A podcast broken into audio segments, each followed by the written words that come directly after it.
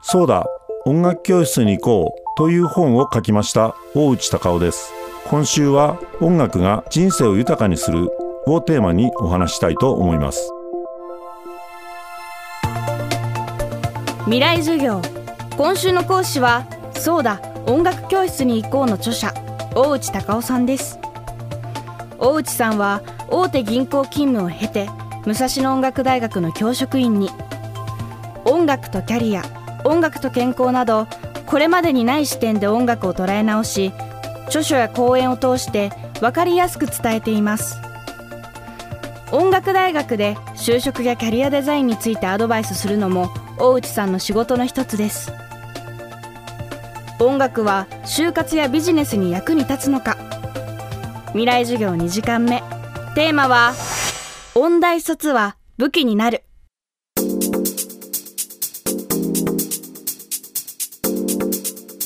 特に私の場合は今6年ほど前にメガバンクから音楽大学に転職して音大生の就職支援を行うようになったんですけれども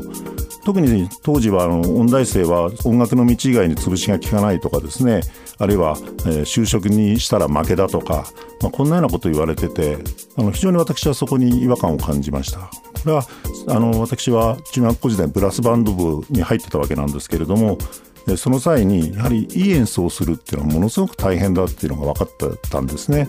ですからいい演奏ができる人あるいはそのためにものすごく努力してる人が就職で役に立たないとか社会に、えそれで音楽以外で出て役に立たないというのは、まあ、非常に違和感があって、まあ、1年間音大生を観察したわけですけれどもその違和感が確信に変わってですね私はその時音大卒は武器になるという本を書いたわけですけれども音楽大学の学生というとピアノしかやっていないとか、まあ、フルートしかやっていないとか一見そういうふうに見えるんですけれども実はピアノを演奏するためには超音って言って聞き取る力もなくちゃいけないしそれから師匠って言って歌う力もなければいけないしそれから楽曲をこう解釈する力もなくちゃいけないということで非常にいろんな多くのものを学んでるんですね。ですから音楽大学の受験っていうのは、えー、確か7科目ぐらい面接も入れてですけど7科目ぐらいあるので非常に多面的な勉強を実はしている、えー、そういったところがですね社会人ってなってもですね十分役立つ力が身についてるんじゃないかなと思います。楽器によっても多少違いがあると思うんですけれどもピアノなんかですとですねやはりあの忍耐力とか毎日コツコツやりますので、そういった力というのがやはりこれ仕事をする上でも役立っていくそれからどの楽器でも共通しますけれども正確で丁寧にあの弾かなきゃいけませんから。そういった力というのは非常に社会に出た時に役立つんじゃないかなと。特に私の場合銀行員で苦手だっていうのは正確さとか丁寧さとかですね。この辺は非常に私にとって銀行員生活では弱点だったんですけれども、まあ、それが非常にしっかりしているのを見ても恩田先生ってすごいなと思ってましたのでですね、えそういった基礎能力みたいなのが非常に高いんじゃないかなっていうふうに思いますね。あるいは曲全体を見てその曲全体が結局何を言いたいのかっていうことを解釈する力ですとかそういうのが磨かれますのであのその辺っていうのはこうビジネスにも非常に生きてきます。特にあの音楽を演奏するというのは作曲家が書いた楽譜をもとに演奏しますので楽譜っていうのはあの法律ですとかそのルールですとかに置き換えると極めて厳格な法律とかルールのもとでそれでお客さんを満足させなきゃいけないわけですのでそういったあのお客さんのニーズですとか欲求に応える演奏をするということはですねこれまさにビジネスそのものと言っていいんじゃないかなというふうに私は思っております。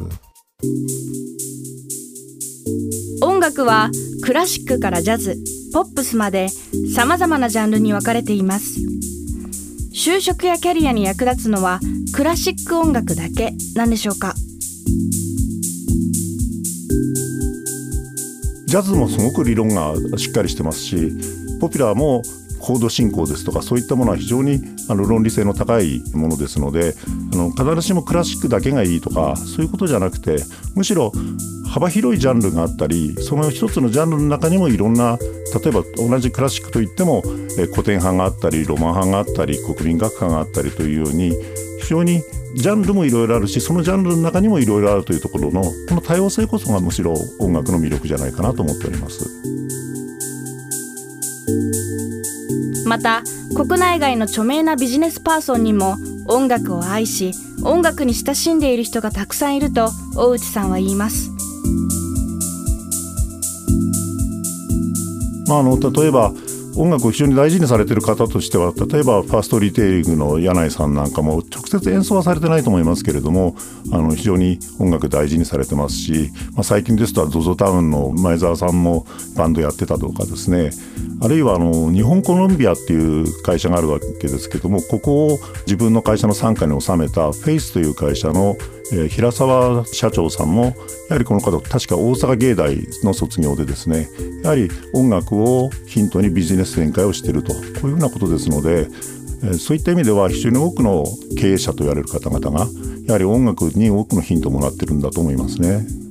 海外ではですね投資家で有名なウォーレン・バフェットさんなんかが、えー、ウクレレをやってて、まあ、近所の子どもたちにも教えたりしているというような話も聞いたことがありますしあるいは音楽そのものを大きなビジネスにしたという意味じゃあの指揮者のカレアンなんかはですね非常にある意味すごいビジネスマンじゃないかなというふうに思っております。もう音楽を非常にベルリンフィルというのをですね非常にまあ収入のある団体に仕上げてですね世界中に回ってあのお金を集めることに成功したもともと元になっているのはカレアンの功績が大きいと思ってますのでそういった意味でのその音楽をどちらかというとちょっと小的なスタイルにして非常に多くの人たちから共感を得るというふうなことでビジネス化したんだろうと思いますね。